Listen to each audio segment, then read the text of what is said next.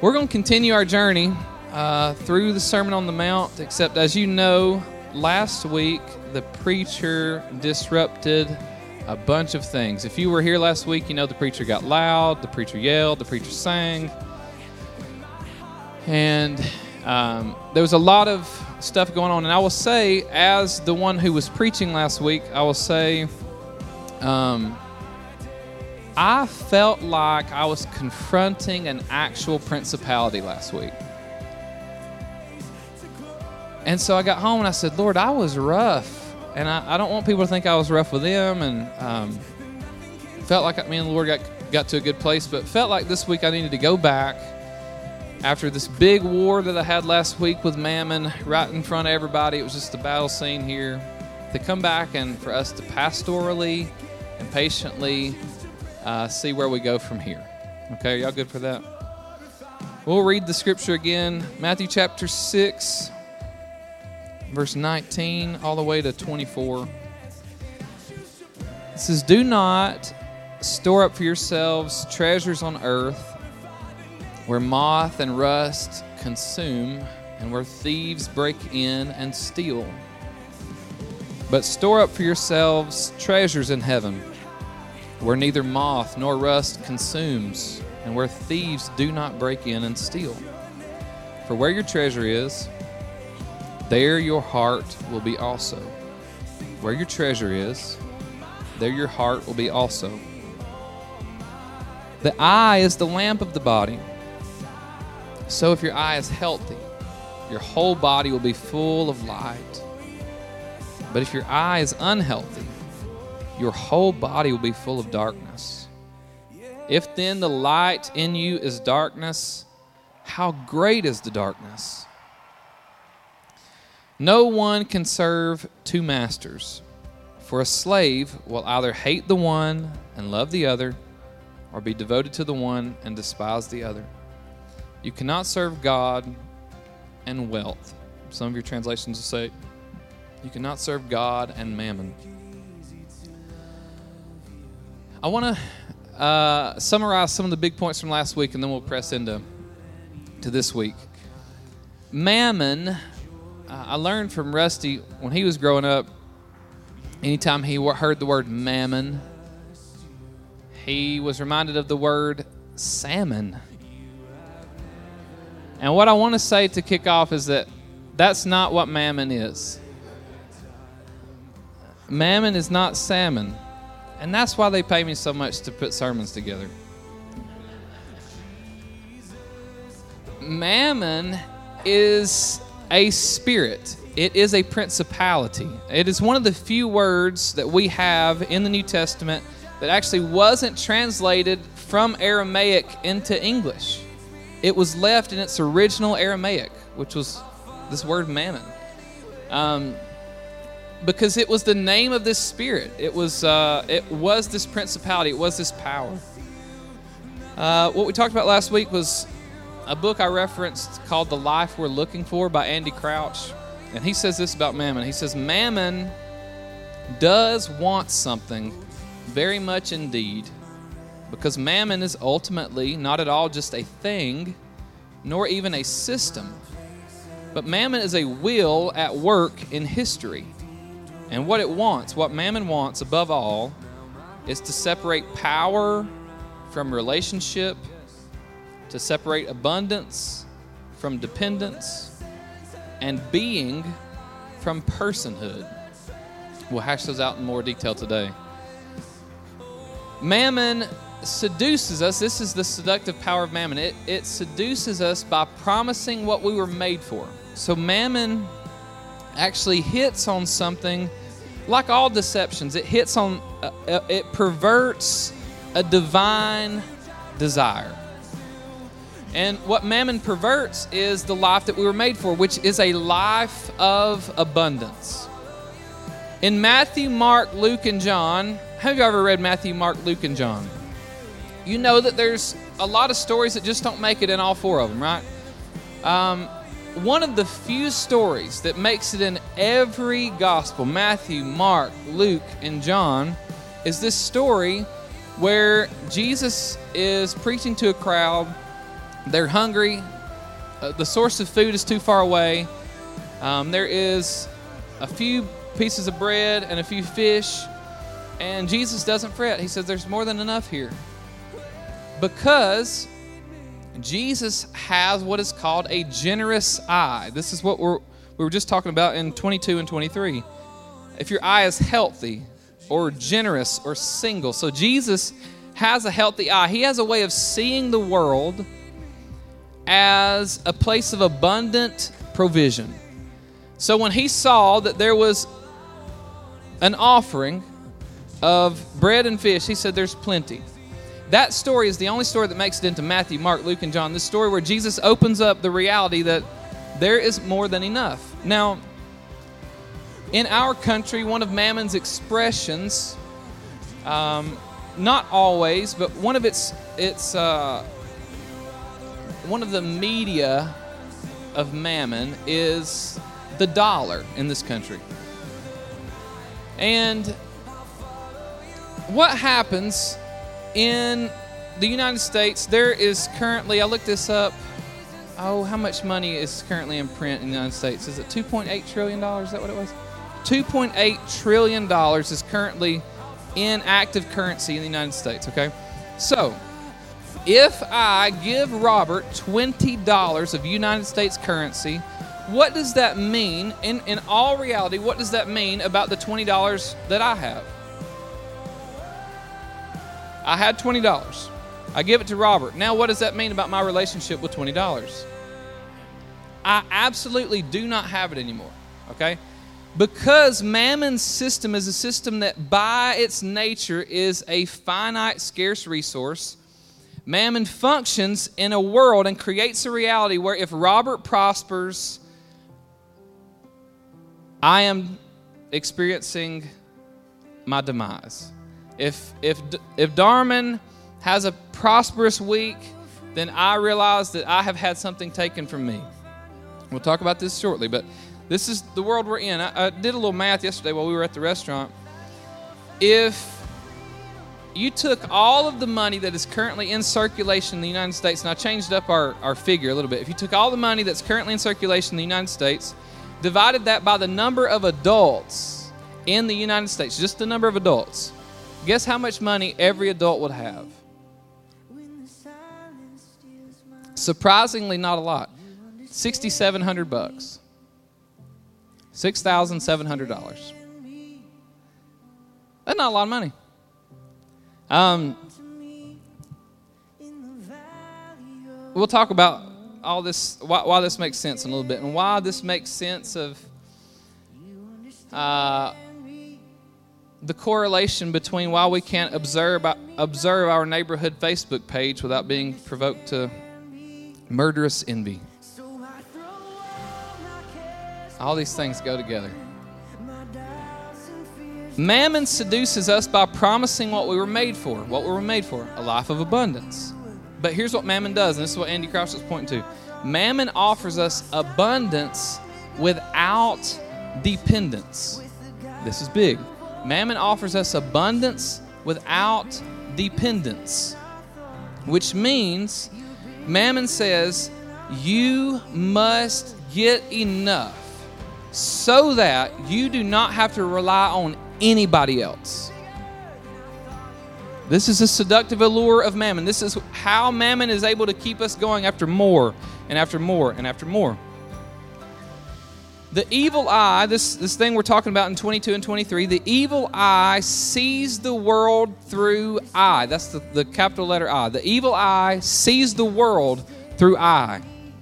The eye that has been transformed, the healthy eye, the single eye, the generous eye, no longer sees I, capital I, but sees us. I want to give you an example.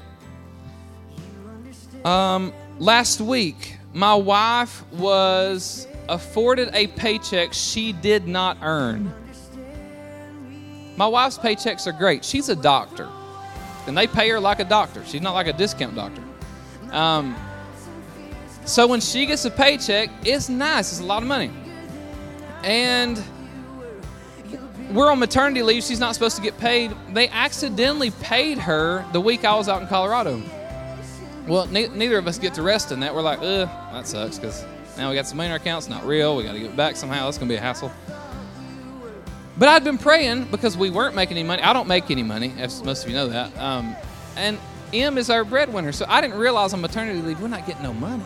So I was praying uh, about a week prior, like, Lord, give us a bit, you know, because we got a lot of folks we support throughout the week. It sure would be nice if we could do that. And I like $5 coffees. I just do. Um, so I was asking him. Um, and all of a sudden, we get this check. And M calls her work. They said, Well, what we'll do is um, we'll just take away your vacation days for next year and let you keep the check. She said, No, no, no. Don't do that. I didn't want the check. My husband wanted the check. No, she didn't say that. Um, long story short, she got to keep her vacation days and we got to keep the check. All right.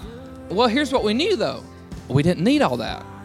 So I said, okay, Lord, um, whose is that? Because the generous eye, and I've been on this journey of the generous eye and the the the evil eye for Jen, how long? At least since I've known you, since 2014. Um, trying to figure out how do you see the world through a healthy eye. And so I knew that this was not for us. This was not so that I could buy the boots I've been wanting or the watch I've been wanting, because I do want those things. I just haven't got permission in I don't know eight years. Um, so I said it's got to be for somebody. And then a friend of mine had a need. I said, well, that was easy. Uh, it was because they they had a need, and it didn't even hurt to give it because it was like this is the way it works. That God had given us that. It wasn't for I, it was for us. And because we are in a relationship of dependence, my friend didn't have to stress, and neither did I. Okay? So this is where we're I'm just trying to open us up into this world of what this looks like. Because we talked about this last week. We're almost done with the summary, and we've been going for 10 minutes. Jesus Christ. I was trying to have a 15 minute sermon. That ain't to work. All right. Economics, which is our uh, way in this, in our world, it's this way that we measure, it's the science that we measure the allocation of resources. Lionel Robbins says this. He says, Economics is the science which studies human behavior as a relationship between given ends and scarce means which have alternative uses. Key word there scarce. The person who can see reality, and I'm talking about what is actually true, the person who can see what Jesus was able to see when he took five loaves and two fish and he blessed it and he broke it, the person who's able to see that sees the universe as a place of abundance, not scarcity. The person who sees the universe as a place of scarcity is the person who sees through the evil eye. It's the person who sees the way that Cain saw. Okay? The evil eye will make you say something like this It sure must be nice. It sure must be nice. That's looking at the world through an evil eye. The evil eye will make you say stuff like this That Donnie gets all the breaks. He gets every doggone break. If, you, if you're saying these things, I want you to know it's time to repent. What repent means, this word metanoia, or the Hebrew word nacham, which means to change the way you see. We talked about this last week that the first thing that John mentions when he says, he calls the people a brood of vipers and he says, repent. They say, How must we repent? Everything he told them had to do with money. When Zacchaeus lets Jesus into his house, he's just, Jesus and him have a time together, and the first thing he does is, I'm going to give half of my stuff to the poor. Jesus didn't tell him nothing about it. Something about encountering Jesus changed the way he saw resources. The early church, as soon as they're filled with the Spirit, they start speaking in other languages. One of the first things they do is sell their extra stuff so that they can give to those who do not have. Something about repentance changes the way we see stuff. It's important we see this. Something about God changes the way I see provision, abundance, changes the way I see who I am responsible for. I'm preaching again. I said, I'll just pastorally nurture. Now, here's where we're going to talk for this week.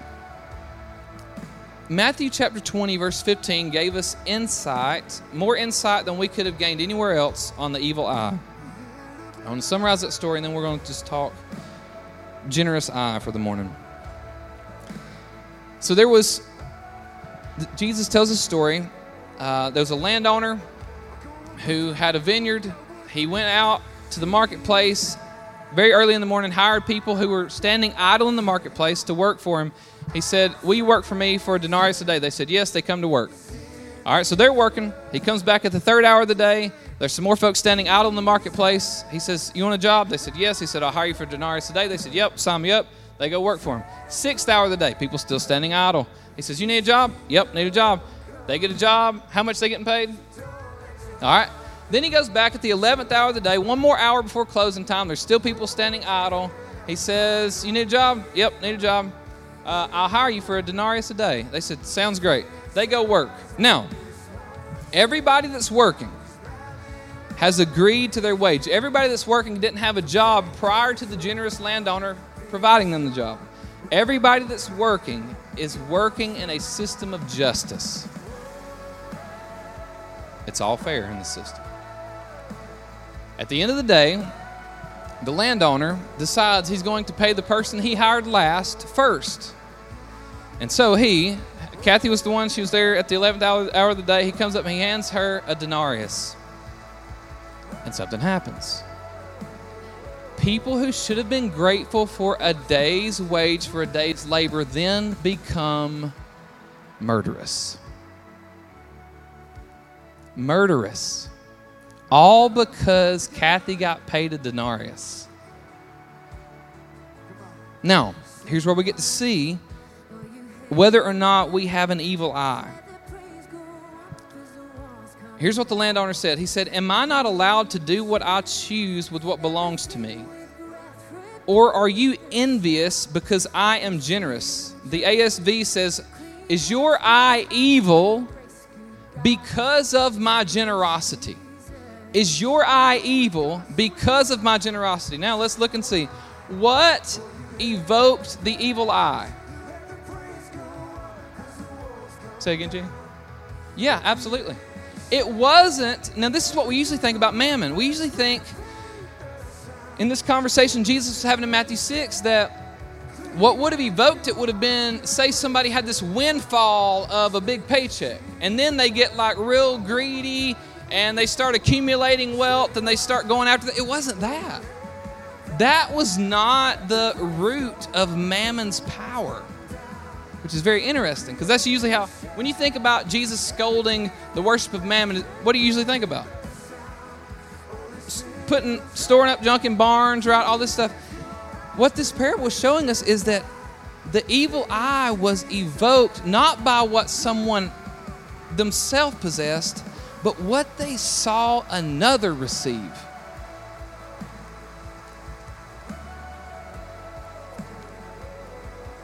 This is why, I talked about this a minute ago.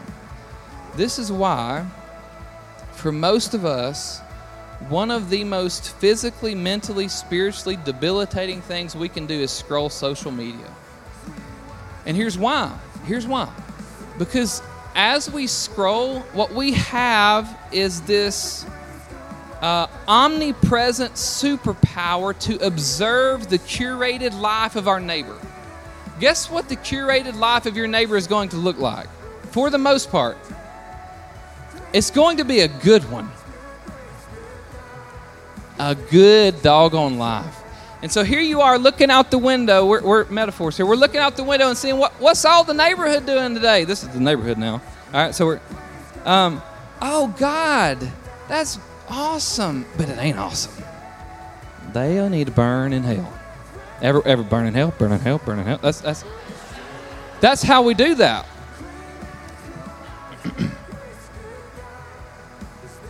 We could take the same medium, the same thing of social media, and it could produce in us so much joy and gratitude for what is available, but I don't know, I don't know what it's going to take for us. Think about this. Have you ever received a reward or an award and went to tell somebody about it, and you could tell in telling them that you were stealing from them? You ever done that? You ever had a birthday party and nobody show up? That's not called a birthday party.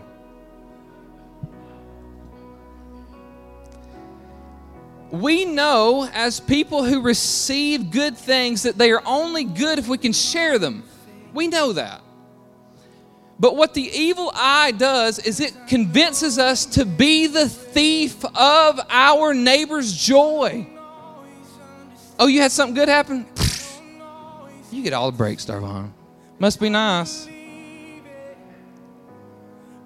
When what she has is not good unless she can share it. What I've learned about God is oftentimes He will not entrust us with prosperity until we can rejoice in the prosperity of another.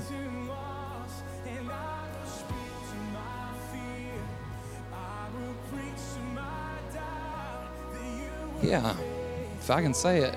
Um, yeah, God will not, oftentimes, God will not reward us with prosperity if we are unable to rejoice in the prosperity of another. Whether or not you see reality, and when I say reality, I'm talking about God's world as it actually is, is determined by whether or not you can celebrate the good of another. I talked about this last week. Cain murders his brother who had to be his friend, who had to be one. I mean, they ain't talking to a lot of folks. Far as I know, there's four of them. Far as I know. Um, and here's why he does it. Here is why he does it.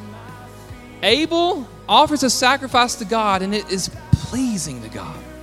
Cain offers a sacrifice to God, and God's like, that one could have been better. But God is not mad at Cain. Cain's not in trouble. But Abel's sacrifice received public recognition. And here's what Cain said He said, Abel is the thief of my identity. Because he prospered, I have been destroyed. And I'll tell you what I do to people who attack me I kill them.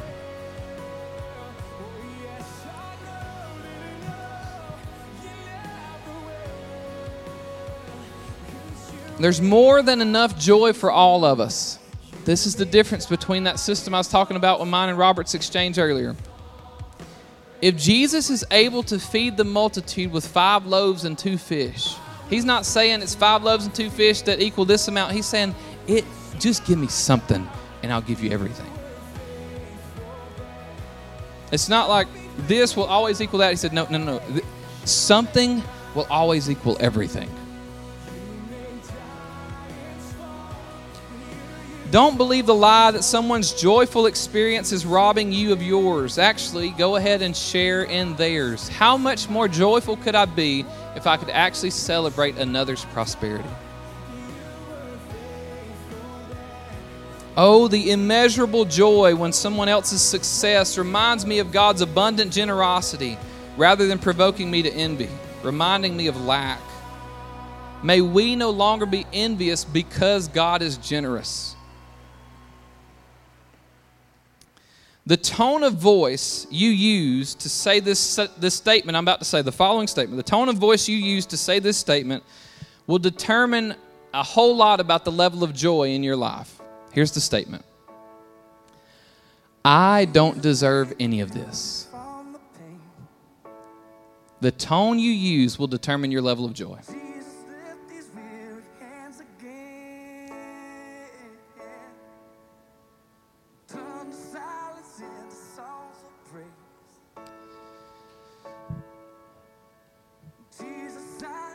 The thing about Mammon's system is we can't have enough of what we don't need.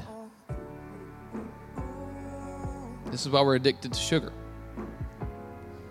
No joke, by design. We can't have enough of what we don't need. one of the most beautiful things about seeing the world through a generous eye is that we are able to say, That's enough. Thank you, God.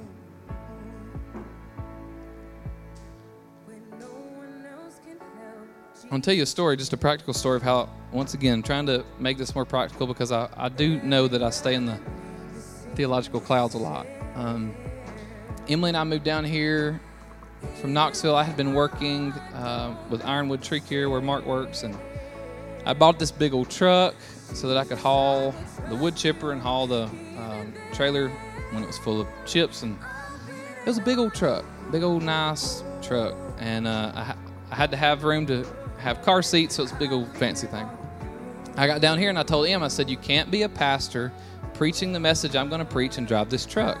So we sold it because the message would have been conflicted by the what the preacher pulled up in. All right, um, we couldn't hear him, so we sold it, and uh, we needed another car, right? Because um, around here, not, not a lot of great sidewalks in Trickham Valley, which is where we were living at the time. And so we decided we're going to buy a vehicle. And so what I realized is because of the money we had in our savings account, because of Emily's income, we could have purchased every vehicle, not every, any vehicle on the lot at Buster Miles. And I told her, I said, what we need to do, the only way we're ever going to be uh, to to see this as a gift from God is if we limit our options. I'm walking you through my whole scenario of learning how to live in this this way of thinking. So we got to limit our options. So let's say we will only buy a vehicle from Buster Miles. All right, check. Number two, we will only buy a Toyota. Have you know it's not Buster Miles Toyota? All right, so that was another limiting factor. Um, we we host a lot of people at our house, which means we almost always have a caravan of folks in our car. So we said it's got to have enough room to haul at least our children and at least two more folks. So we needed something that would do that. So we, we put that on the list. Emily says, I want leather seats. I say, put it on the list. I say, I want it to have less than 50,000 miles. We put it on the list. I need it to have four wheel drive because I'm using it as my deer hunting vehicle. So this thing had to be particular, you know. We go to Buster Miles with this list. Is it a Toyota? Is it less than 50,000 miles? Does it have four wheel drive? Does it have enough room where we can haul seven folks? If it had all those things, we bought it. And guess what? We showed up, it was there, we got it. It was the only vehicle there that fit those specs. The reason I'm telling you that is because oftentimes we don't understand God's system of abundance because we are seeing, we still see abundance through the, the evil eye, through Mammon's cosmology. And in Mammon's cosmology, abundance is excess, it is more than you need. It is, I will throw this away because I can't consume it all. But through the generous, healthy eye, you have a way of going about things where you can say, Thank you. In a real, real sense, thank you, God. That is enough. One of the most pervasive demonic forces in our country is a principality, a demon named consumerism. And do you know that one of the most militant postures someone can assume against the demonic superpower of consumerism is the attitude that says, That's enough, thanks. No, that's enough.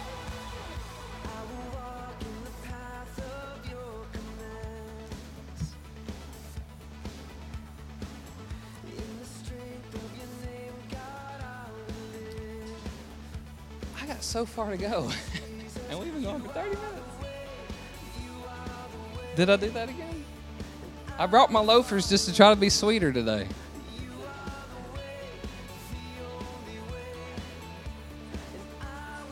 Let me just read straight off of here and I'll quit preaching. I'm just going to read what you got and then we're going, we're going to call it a day. Under the influence of mammon, one does not even have permission to be good at something. without feeling the social obligation of financially capitalizing on that something. Even more specific, the culture of mammon would not allow someone to even believe she was good at something unless she was able to capitalize. Under Mammon's cosmos, that's Mammon's order, there's no possibility of wholeness precisely because wholeness would dismantle Mammon's entire system. Mammon needs us deficient, it needs us saying, I don't have. I want. And what the crazy radical Psalm 23 says is something so dumb according to Mammon's system that the Lord is my shepherd, I shall not want. Come on, loafers. I sense, this is Kathleen Norris, she said, I sense that striving for wholeness is increasingly a countercultural goal in our culture, a countercultural goal, striving for wholeness. Because fragmented people make for better consumers. They buy more bits and pieces, two or more cars, two or more homes, fill them all, outfit your body for a wide variety of identities, wear all sorts of costumes, be a business person, be a homebody, be an amateur athlete, be a sports fan, and be a traveler. Because who you are is not enough. Our conscience in this cosmos is shamed at the idea of rest, so we have to dis- preach. We have to disguise our attempts at rest with something productive. Y'all need to hear that. Our conscience in this culture is shamed at the idea of rest. Rest. Why do we experience collective dis-ease? What is dis-ease? D-I-S hyphen ease. The inability to be at ease, to rest. Our conscience is shamed at the idea of rest, so we have to disguise our attempts at rest with something productive. We must come out of rest with something to show for it. Unfortunately, unless we're able to break away from the demands of productivity, we could never be the type of people who did not need to produce in order to be whole. I'll say that one more time because I'm going to wrap it up. Unfortunately, unless we are able to break away from the demands of productivity, we could never be the type of people who did not need to produce in order to be whole.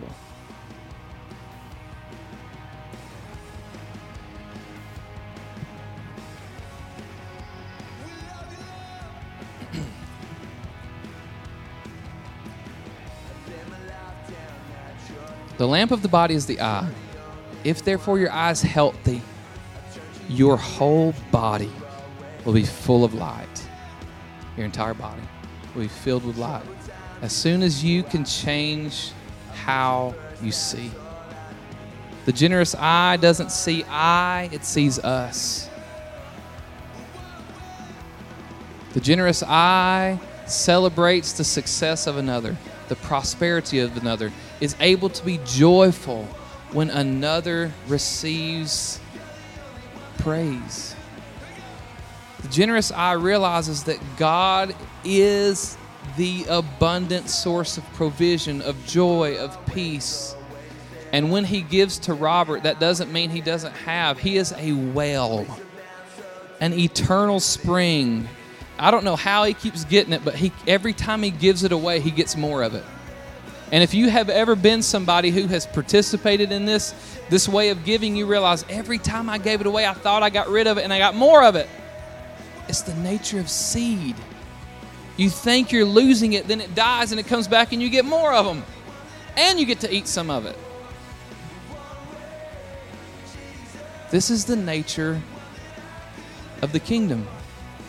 Jesus said this in Mark chapter 4. He said, If you want to understand the kingdom, all the other parables are going to hinge around this one. Then he tells this parable that's the parable of the sower.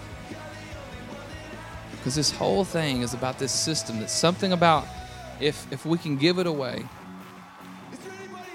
Thomas Merton said this. He said, "What we can give away." How do you say it? Uh, yeah, he said, um, "We only possess what we can give away. What we can't give away, possesses us.